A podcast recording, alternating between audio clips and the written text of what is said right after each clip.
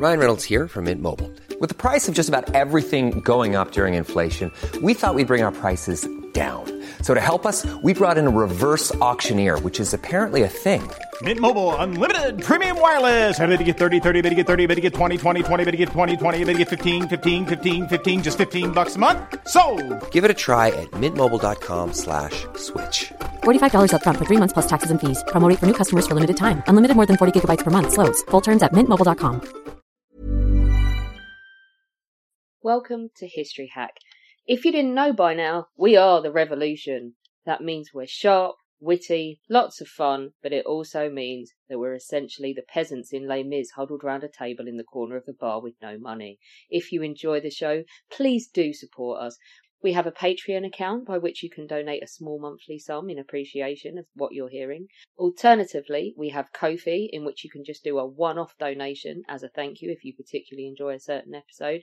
Either way, we massively appreciate all of your support. Hope you enjoy the show. Hello, welcome to another episode of History Hack. You have me and Christopher, and I'm excited because we're talking about something super cool today. Chris, who we got on?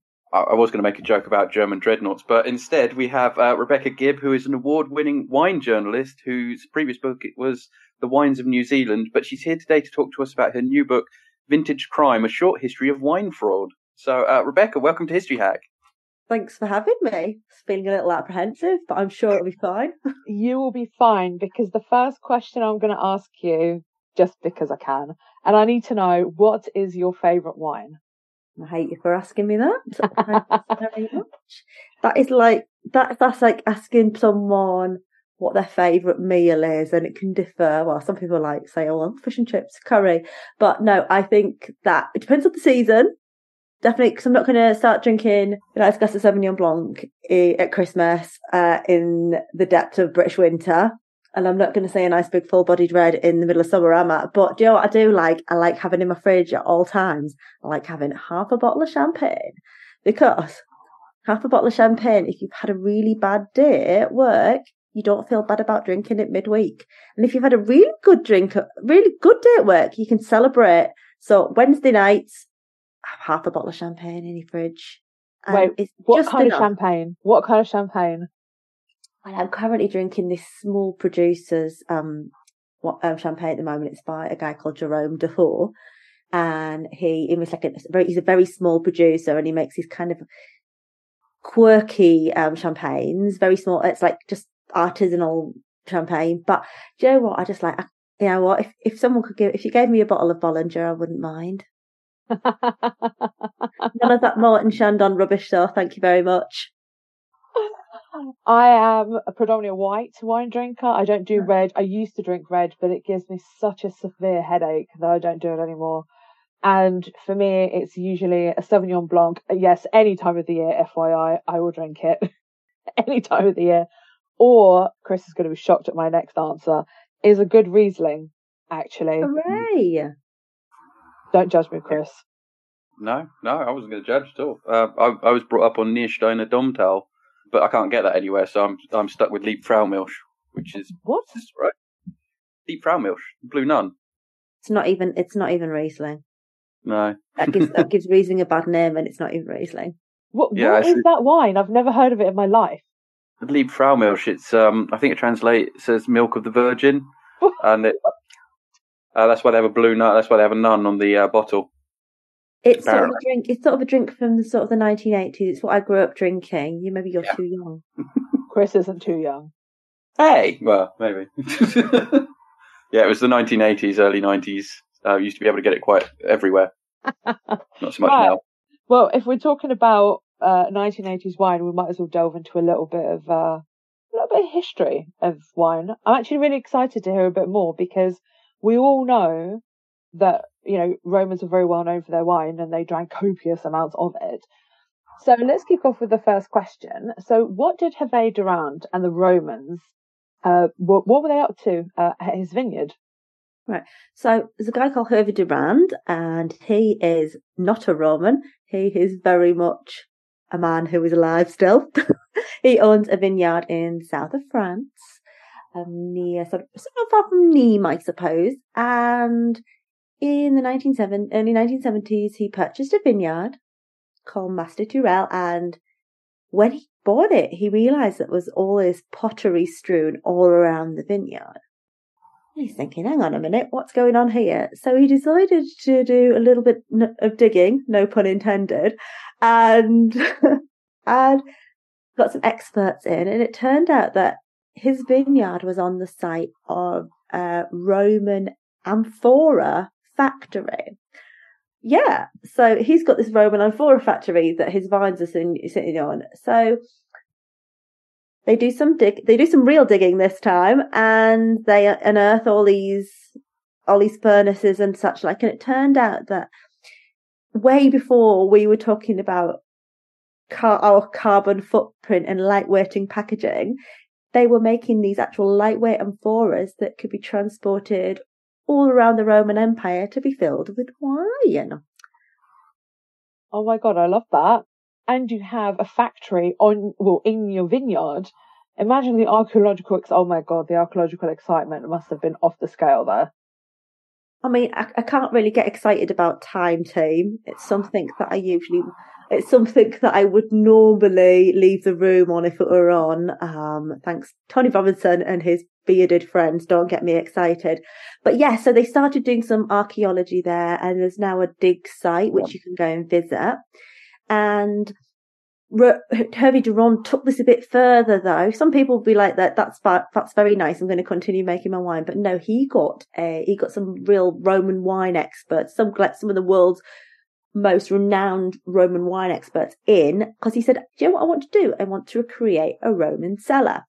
So he's built a Roman winery because that's the sort of thing that you come home and tell your wife that you're doing.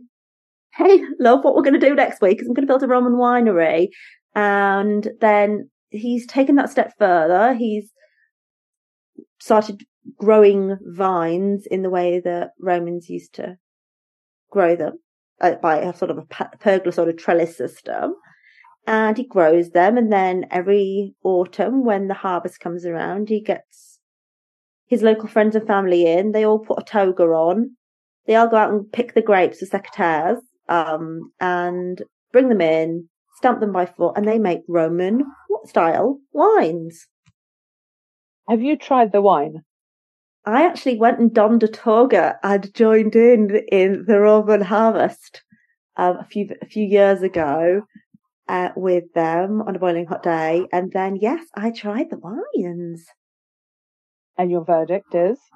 Yeah, I wouldn't hurry.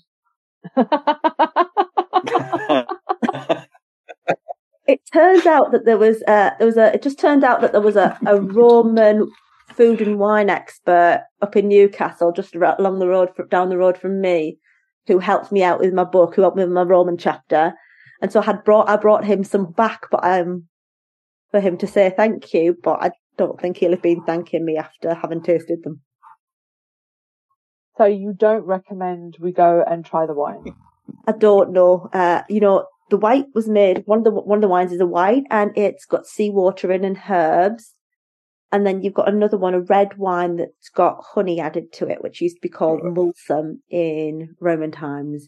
It's not to our palates, but that doesn't mean to say it was probably to the palates of the Romans. Oh, grim. No, no, no one should ever put seawater in wine. uh, well, it depends. It depends where it was from as well. So there were some Romans were quite quite we used it sort of like as a brine almost, a sort of a preservative for their wines, and it did say in some some famous agricultural writers in Roman times did say that you should probably draw your seawater sort of from beyond the shore, because the fetid shores were not somewhere you wanted to drink the water from. I'm grossed out right now. Oh no, I can imagine.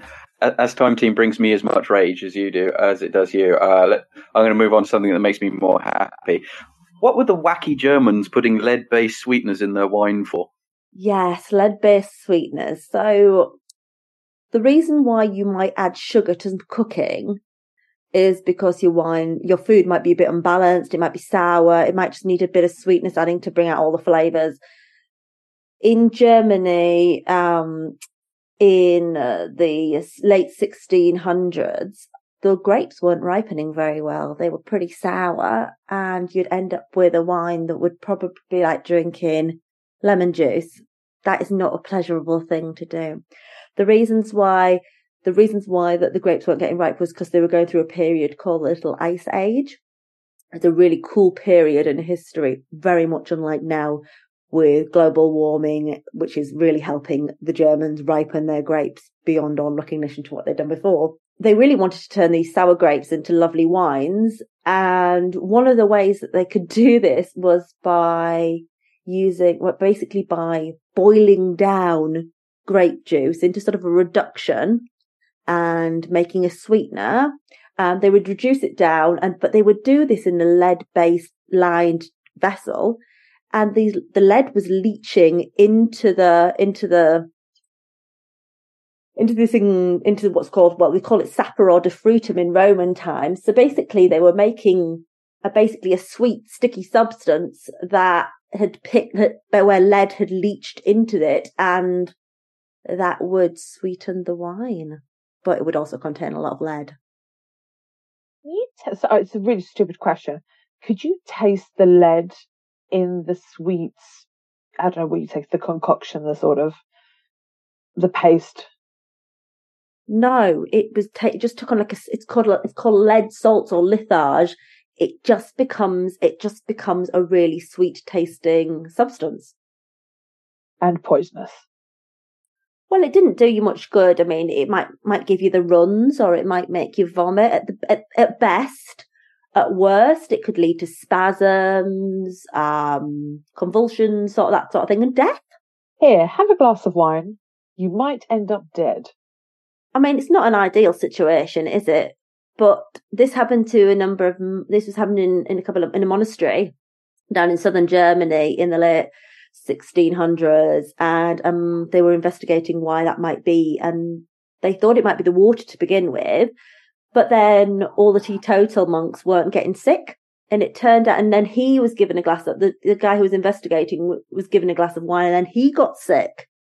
And they thought, hang on a minute, what's going on here? And yeah, it turned out that there, these, this lead that was getting into the wines so was making the wine sweeter, but it was also poisoning them. And as a result, it got banned. Um, but it didn't really it, it kept on going for years and years. It's not something that you want to really advertise about your wines that they've got lead in them. So people kind of hushed it up.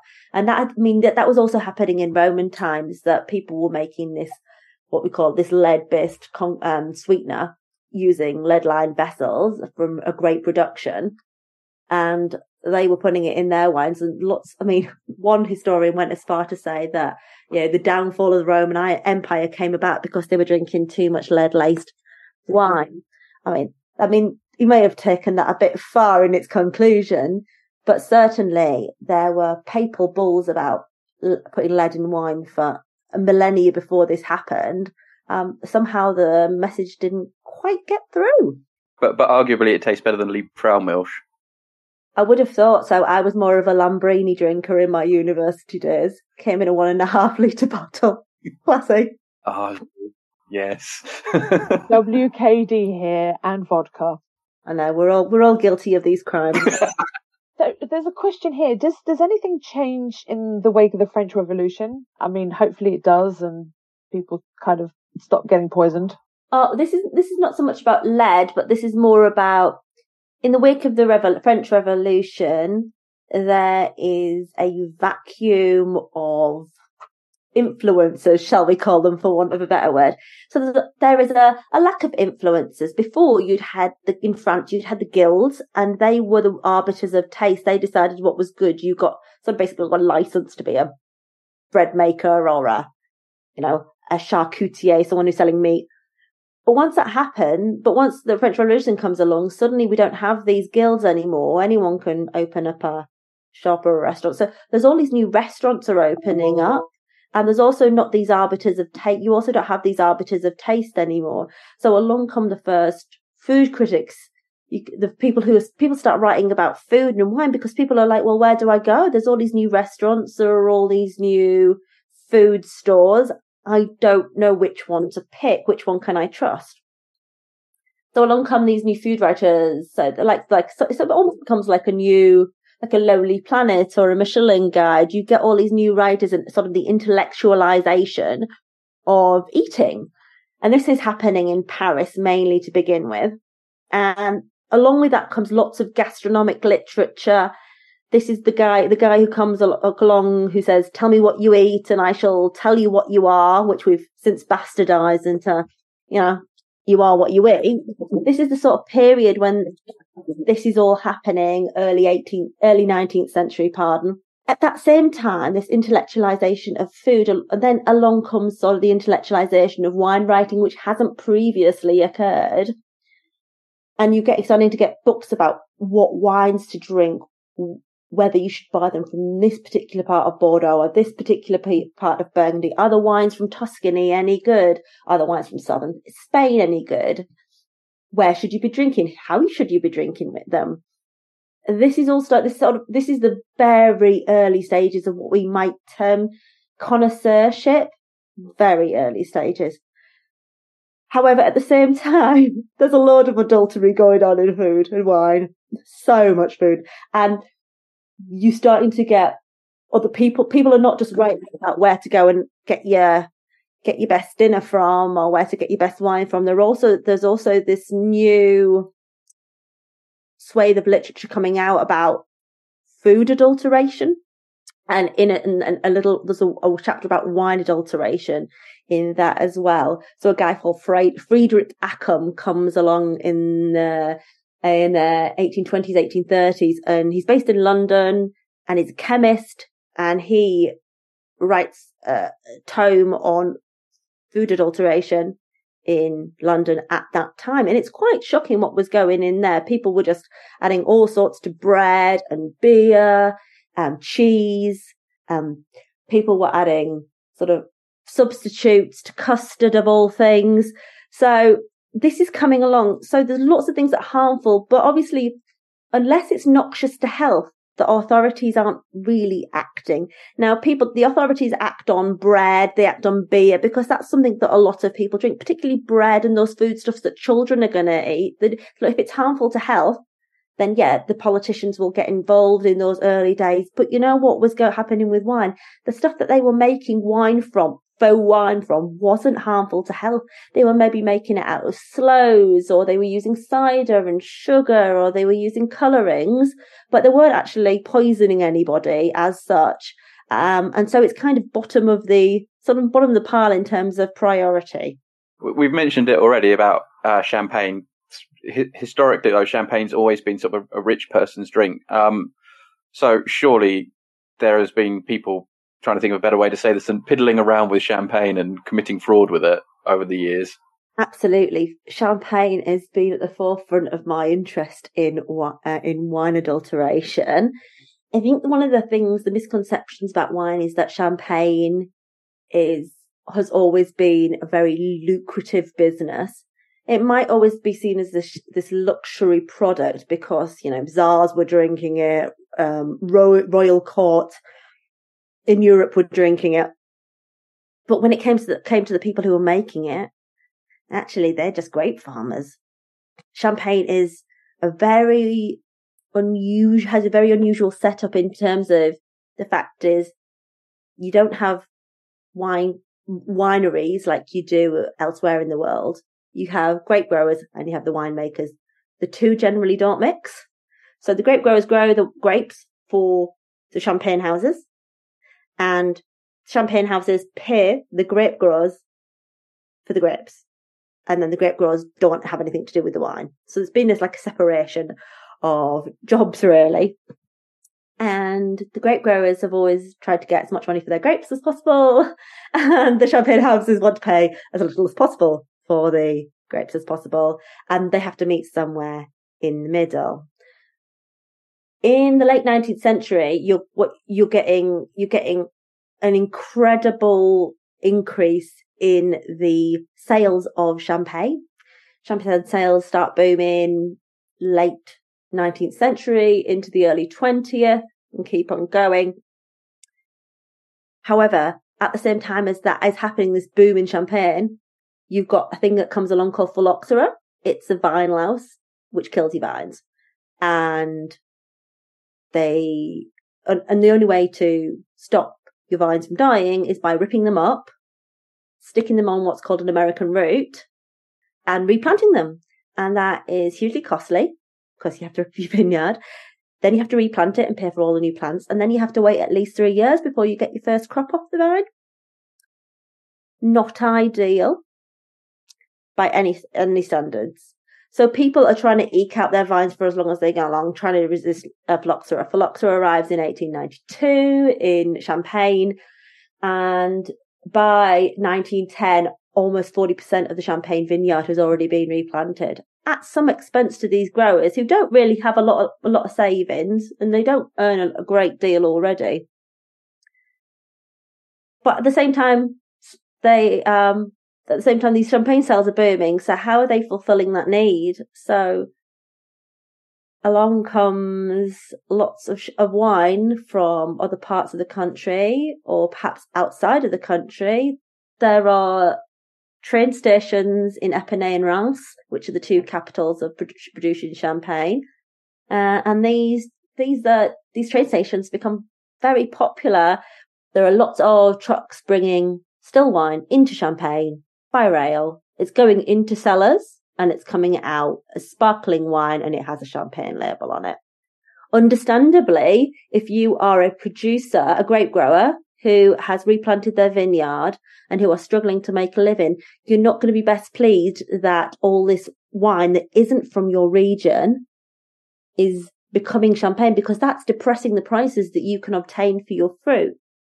Uh, and just to add insult to injury, between 1906 and 1910, they have four horrible summers where they got lots of rot and their crops are basically destroyed. So they've got hardly any crop to sell, and yet they're hardly making any money from the grapes they do sell because of the wine fraud that is being committed by this foreign wine. I don't know how to react to this. I'm kind of sitting trying to take all of this in a little bit. And I feel really sad for these people who are literally losing business. And like you said, they barely make anything at all. Hmm. And they're completely losing out on making something. I mean, do we know what happened? Do these people end up recovering? Do they end up recovering their money or, I don't know, selling on what? Do we know anything about them? Yeah. So we do know a bit about them. So some of them, a lot of them would go on to get second jobs. They'd go out and help in vineyards elsewhere uh, to make ends meet, or they would move to the towns. The, the young people might move to the towns. There are newspaper clippings in the libraries at in Champagne, and they show that the young people often went off uh, elsewhere. They left the, they left their villages. Um, some even went off to Algeria because at that time the Algerian um, wine scene was starting to boom. Obviously, that was French colony, and they was going over there to set up a new. There was there was work to be had.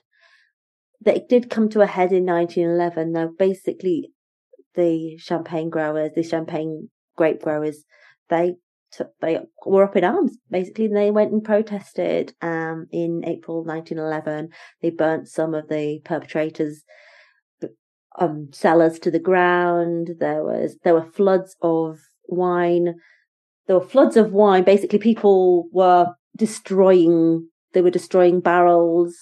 The French army was called in to try and keep the peace, and there was even a cavalry charge in the streets of Epernay when grape growers and their wives and family all had to take shelter in people's houses because the horses were stampeding down the streets with their sabers yeah, no, that's really quite dramatic. I can't remember the last time the French had a successful cavalry charge before between 1911 and 1871.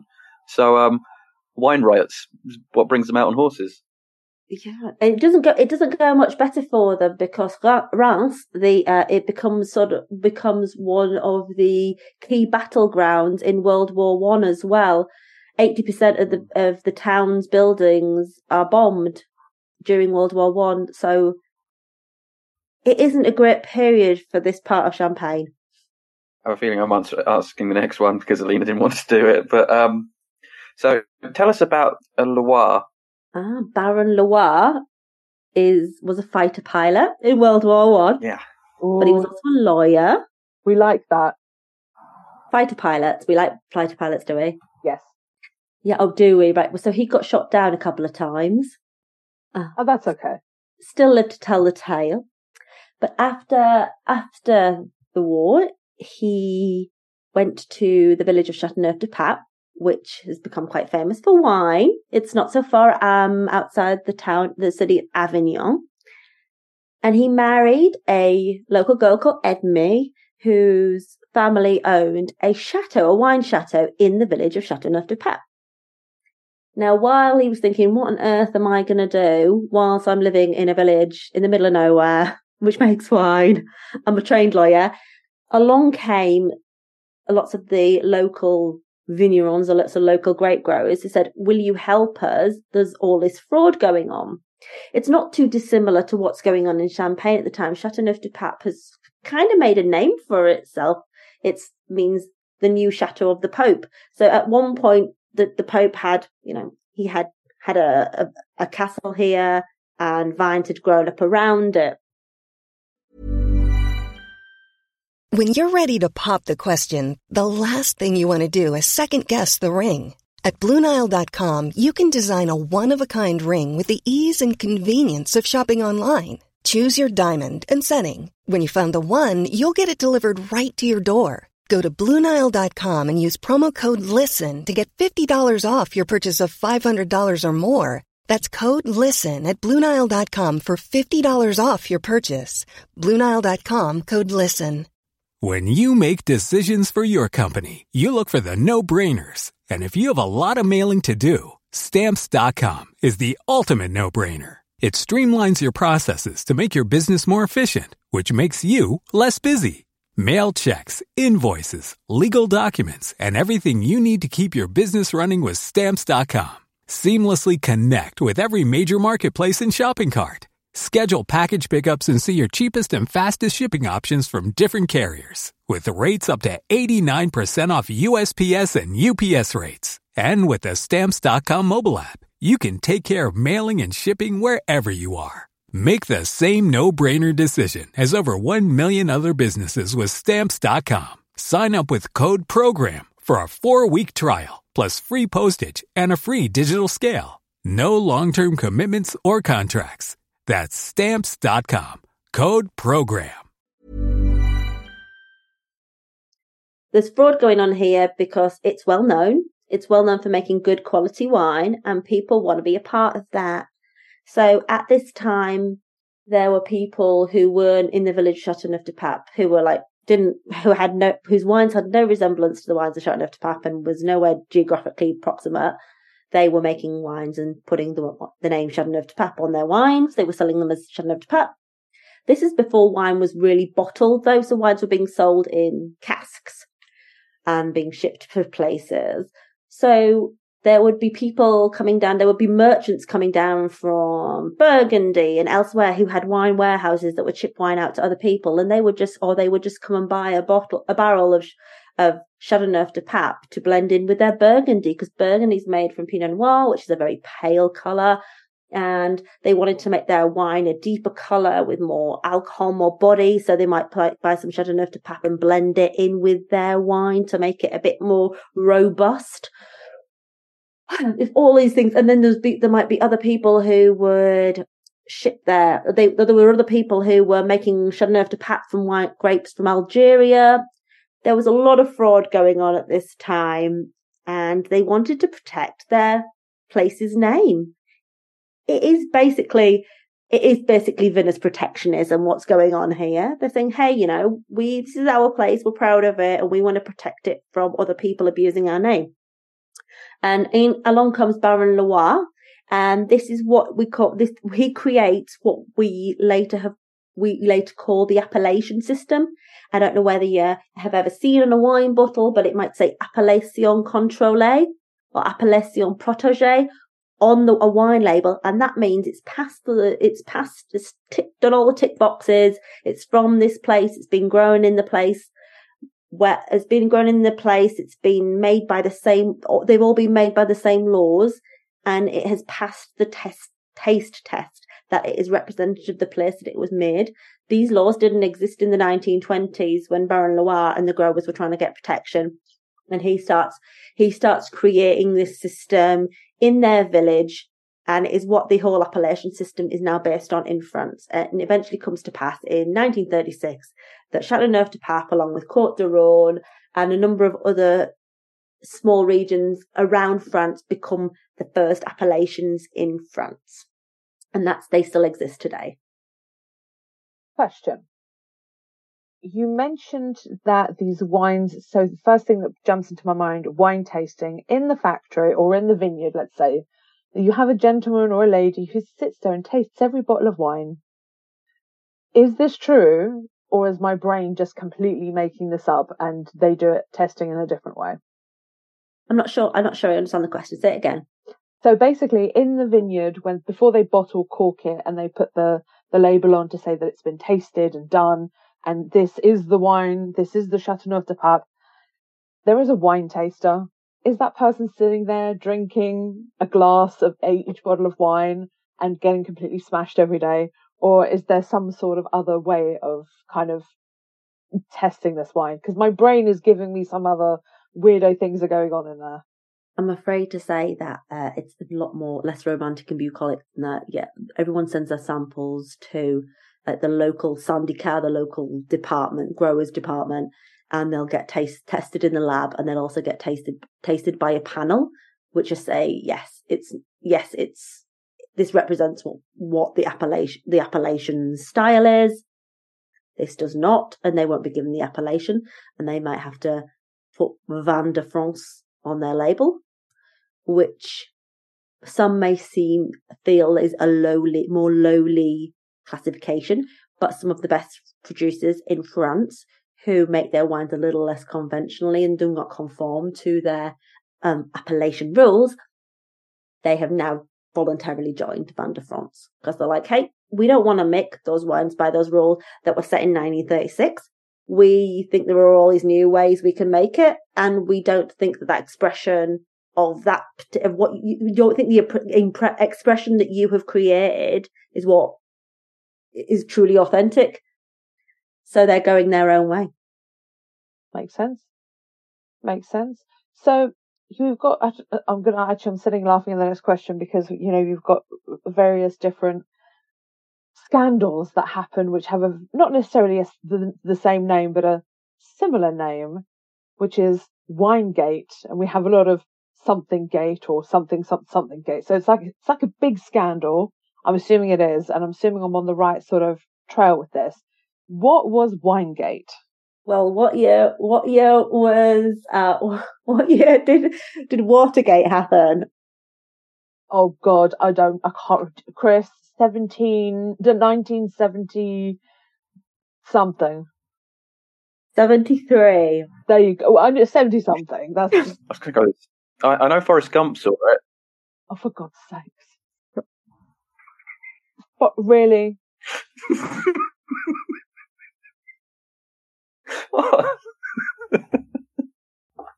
Sorry, Rebecca. It's all right. Stop laughing, Chris. Put yourself on mute. so, so in 19, in 1973, when the Watergate scandal happened, there was also a scandal going on in Bordeaux. It was most unfortunate that the person, one of the, well, one of the key, one of the key perpetrators in the scandal was compared himself to the, as, as the Nixon of Bordeaux. So Winegate leads us nicely on from the creation of appellations because, you know, in 1936, we created appellations. That should have been an end to fraud. You know, if you want your Chateauneuf de Pape should have come from Chateauneuf de Pape. Your Chablis must come from Chablis. Your Bordeaux should come from Bordeaux. However, in 1973, the some members of Bordeaux royalty, like one of the like most celebrated families in winemaking families in the city and in the region, the Cruse family, they got a knock on the door from the auditors and it turned it, long and short is that it turns out that they were selling wine from the south of France, from the Riviera as Bordeaux. They were selling, they were selling rough reds as Beaujolais to the American market. They were basically buying in wine and sending it out as something else in the name of profit. They acute, they, they denied this.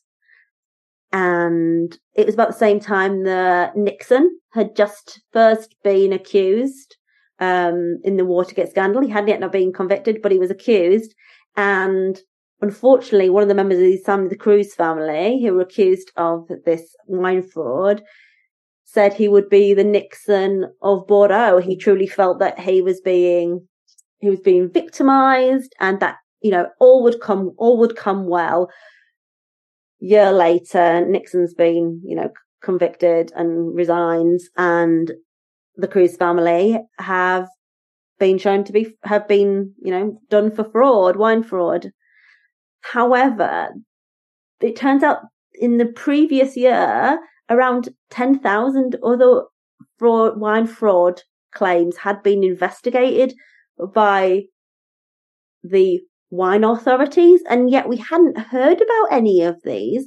So why was it that this one came to light. It became a complete media circus. International, the international media flew in. It was on the TV. It was all throughout the press.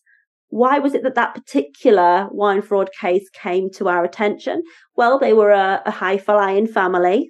So perhaps it was, you know, that was one of the reasons. But also one of their friends, one of their close friends, the Cruse family was Chaban Delmas, who was going for the election who was who was in the French election at that. His um one of his rivals was Valéry Giscard d'Estaing, who became who won the election in um um but it turns out that when the auditors knocked on the Cruse family's door to investigate this fraud, Valéry Giscard d'Estaing was the finance minister at the time. So there are some conspiracy theories about why this particular wine fraud was investigated and was leaked. Read more about it in my book. exactly. Exactly. Moving from Forrest Gump to The Simpsons, it's one of my favorite episodes from the early seasons. Is um, when Bart ends up living in a French exchange, and the the French um, family he's living with are adding stuff to the wine and making it. I can't remember what they're adding, but it's I think it's rat poison or something. It's all very funny. Everyone loves it but I feel the French have taken enough stick for today. The Austrians, though, they were up to stuff in the nineties. It wasn't. It wasn't as funny, was it? Well, not if you're on the receiving end of it. Definitely wasn't very funny. But yeah, The Simpsons. It was.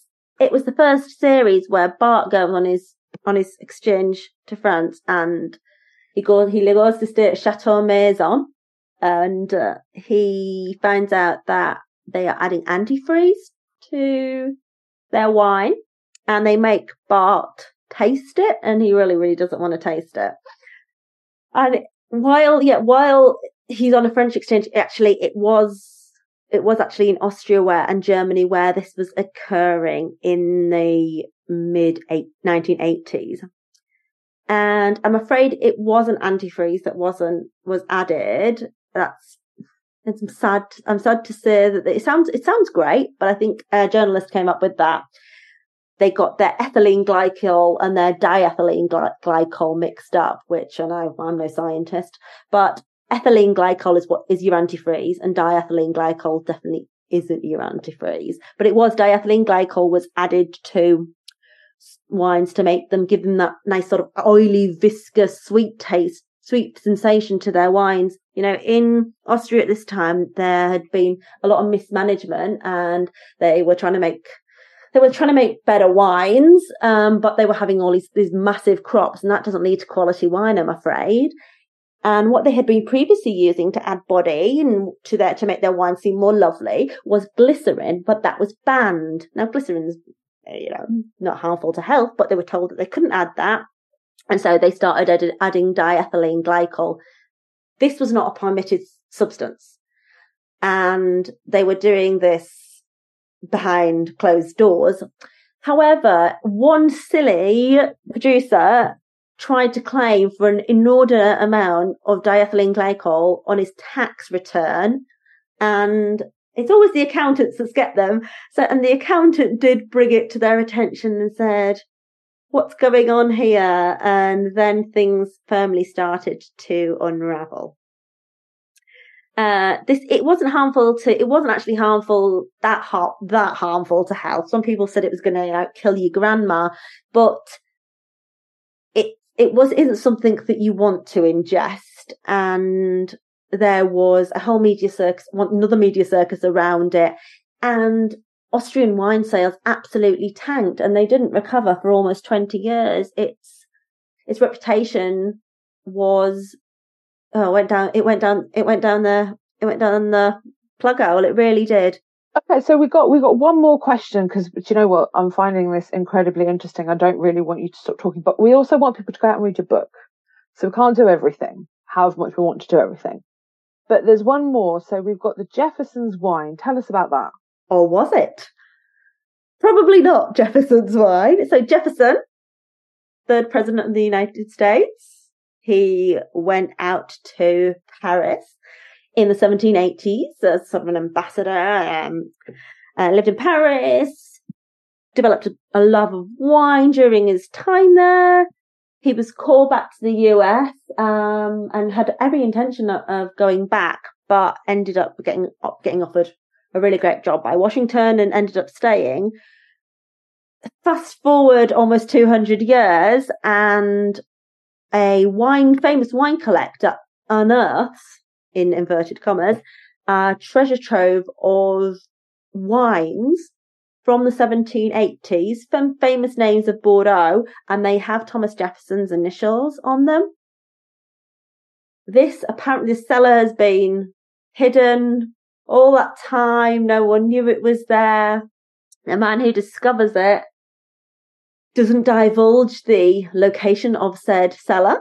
So it starts starts with some question marks. Nevertheless, Kip Forbes, the son of Malcolm Forbes, media mogul, uh, buys a bottle of it. Uh, Thomas Thomas, one of the bottles of Thomas Jefferson wines. He pays 105,000 pounds for it at an auction in Christie's, and this is in 1985, no less. Hold on, uh, what? Yes, he buys a bottle of the wine for £105,000 in 1983 that supposedly belonged to Thomas Jefferson. Holy shit. I know I could buy a packet of polos for 10 pence in those days, so can't now. £105,000 is a lot of money. So there are some scepticisms about the, because he's not revealing the location of this stash. Uh, but, you know, Christie's auction house very well respected. They vouch for it. They have these, they have these uh, so-called experts who authenticate it. The people who are buying them have no reason to, no reason to think that, you know, it's, it is, it is fake. Rodenstock at that time, um, is a well-liked, well-known wine collector who often hosts dinners and events for at chateaus. He invites chateau owners. He invites wine critics. He's really chummy. He's even friends with Franz Beckenbauer, the footballer. But you know, he's really chummy with all the top brass. And there's this thing in the wine industry where everyone's kind of like chummy and mates and they're only, and you know, there isn't a lot of questioning of, of the authenticity of the wine. However, there starts, there's some rumblings going on and people are going, actually, is this wine that I purchased? A few other buyers have purchased bottles, that purchased bottles of this supposed Thomas Jefferson wine by now because he's found this stash. And people start to have it tested by scientists mm, trying to find out a way to, you know, discover whether the wine that's in the bottle is actually what it says it is without opening the bottle. And they look, start investigating it with like radioactivity and testing and such like but there is a lack of proof and there's a lack, just a lack of technology to whether they can find out whether what is in the bottle is what it purports to be. And also, if you even, even if you do taste it, how do you know if it's the real thing or not? Because you don't know what, you don't know what a wine tastes like from the 1780s. How can you claim it's authentic when you, you, you, you, you can't possibly do that? Anyway, there's several people sue him and then he sues back for defamation and this goes on and on and on and on. And you know what? He is finally, he does get, he does get done for it, but he doesn't turn up in court. and he sort of disappears off the face of the earth. He's no longer with us now, but yeah, it's it does cast a large shadow over the wine industry and its ability to distinguish what is authentic and what isn't. On the upside, that does mean all the all the wine I buy is definitely not um, faked because it's only like three, four quid in Aldi or something. well, that's what people had thought in the 1980s in Austria too. Yeah, and today I've learned not to drink Austrian wine. no, please do drink Austrian wine. They have now have some of the most the most strict laws in the world. Austrian wine has basically learned its lesson. After the wine scandal occurred, they just ripped up the they just ripped up the wine law and they implemented a new one which people thought was overly stringent. But as a result, the quality of their wines is improved out of sight and you'll find Austrian Riesling, you'll find Austrian um, Veltliner. They're two white varieties. You'll find them in the finest dining, finest dining establishments in the world. They have truly turned it around. Yeah, I did. Uh, I did manage to pick up an Austrian one a while back, and I thought it was odd because I hadn't seen any Austrian wine before, and it was it was quite passable. It was quite nice. I can't remember what it was though. It's been a while, but it was. I remember enjoying it that's a great recommendation. but no, this, the thing is, a lot of the most Austrian wine doesn't get doesn't get gets drunk in Austria, Germany, and Switzerland in the German speaking countries. So we don't see a lot of it in hmm. export. And if you do see it in export, it's mainly it's mainly um targeted at restaurants rather than your supermarkets, and that's why you see all fine fine fine wine merchants, and that's why you probably don't see it as because they don't make a lot. They're a small country. This is great because I'm going to be in Vienna yeah. for my birthday, so hopefully I'll uh, I'll make sure to grab myself a bottle of Austrian wine and take some back. Wait, they have Heuriger yeah, or Buschenschanken that are places their wine bars. They actually have vineyards in Austria. I mean, in in Vienna. Um, oh, I'm so. Hold on. When we finish this podcast, I am going and checking this out, and I'm definitely going to go wine tasting I'm in. You can go wine tasting on, on in the city, just like on the outskirts of the city, on the hills overlooking the city, and vineyards. That's it. My day, my day has now been sorted. Thank you for that. And eat and eat schnitzel at the same time. Oh, yes, yes. Before having an Apfelstrudel. Food and drink coma. Thank you very much. I'm ready. Mm, beautiful. It was. I've just found that the wine I had was uh, Grüne Veltliner. Yes, Gruner Veltliner. Apparently. Yeah. yeah. Or groovy. That's the we we like to shorten it to. Perfect. All right, but we've um oh we've covered what a thousand years of wine history today. Um, and it's been really interesting and yeah, a long time. But yeah, it's been really interesting. Um, could you just remind everyone the title of your book and when it's due out? The title of my new book is Vintage Crime: A Short History of Wine Fraud, and it's out in the US in October and the UK in November. But you can pre-order the book um, from a certain retail outlet that Jeff Bezos owns. We'll um we'll try and get it on the History Hack Bookshop as well on bookstore.org slash the links in the description, and then that way um you'll get some money from each sale. We'll get a tiny bit as well, and a rainforest based website won't. Oh yes, marvelous! Thank you. I appreciate that. Thank you so much, Rebecca, for joining us. Thank you. Our incredible guests give us 45 minutes of their time to join us and talk about their work or their new book. This is just a small taster. As a result, we have launched our very own bookshop on bookshop.org, where you can find our guests' latest books, you can support them, and you can support us on History Hack. 10% of every sale via our bookshop supports the podcast and allows us to keep going and bring you more top of the line guests. You can find our bookshop at bookshop.org forward slash shop forward slash history hack or search for us in the shop section. Thank you so much for your continued support. We really appreciate our listeners and supporters. So make sure you get down to the bookshop and grab yourselves a new book. Why don't more infant formula companies use organic, grass fed whole milk instead of skim? Why don't more infant formula companies use the latest breast milk science?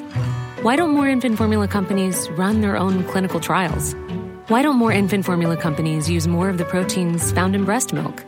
Why don't more infant formula companies have their own factories instead of outsourcing their manufacturing? We wondered the same thing.